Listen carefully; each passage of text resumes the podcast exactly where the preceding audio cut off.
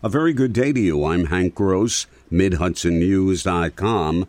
It's Wednesday, August 17th. The news today brought to you by the Galleria at Crystal Run. All Port Jervis Metro North train service was suspended this morning as police investigate the discovery of a body along the railroad tracks at the town of Wallkill train station. The body of a man was found at around 5:30 a.m. in what is believed to have been a suicide. Wallkill Town and state police cars are blocking the entrance to the station and turning commuters away. A spokesman for NJ Transit, which operates the west of Hudson Metro North service, said the Port Jervis line has suspended all traffic in both directions because of the police activity. Until now, day camps, summer camps, and the like are required by state law to run state and federal background checks on job applicants and volunteers to determine if they are on state and national sex offender registries. That's being amended. A loophole in the law is now closed, so single purpose camps like sports and band camps must also perform the check, noted Elijah Reichlin Melnick, who sponsored the measure in the state Senate.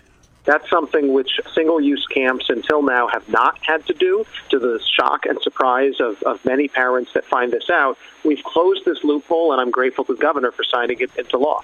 Amy Paulin, who sponsored the measure in the Assembly, said when parents send their children to summer camp, they want their children to have a fun and healthy experience, but foremost, they need to know that they're in a safe environment. In an effort to save Ulster County residents money, the county legislature last night approved waiving the fares on the Ulster County area transit system. Not everyone agreed with the idea. Republican Minority Leader Ken Ronk of Shawangunk said his southern Ulster town gets little benefit from UCAT right now. I respect where the desire comes to eliminate fares on UCAT. I think it's a benefit to certain residents of the county and not others. Ronk said his town sees only one bus early in the morning and another late in the afternoon. Legislator Eve Walter, a New Paltz Democrat, said waiving the fares will have more than one benefit for riders. This gives us the opportunity to actually increase ridership in a way that we never really considered before. And I do believe that the increase of ridership will result in an inc- increase of routes. The vote to eliminate fares was along party lines, with majority Democrats approving it and Republicans opposing it. More news in just a moment.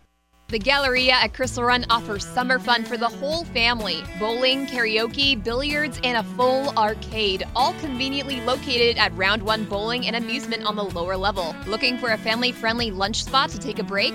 Think Round 1. They have pizza, burgers, 99 cent ice cream, and more.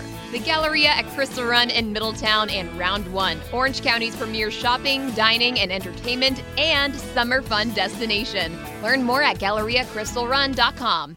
A 51 year old Michigan man was killed when the motorcycle he was riding ran off Route 216 in Stormville, East Fishkill police report. Officers were called to the scene shortly after 12 noon on Saturday when they found the unresponsive man who was pronounced dead. Police say a preliminary investigation revealed the rider was traveling north on Route 216, lost control as he approached Phillips Road, and slid across the southbound lane and off the road. Police did not release the name of the victim. I'm Hank Gross, MidHudsonNews.com. The news today brought to you by the Galleria at Crystal Run.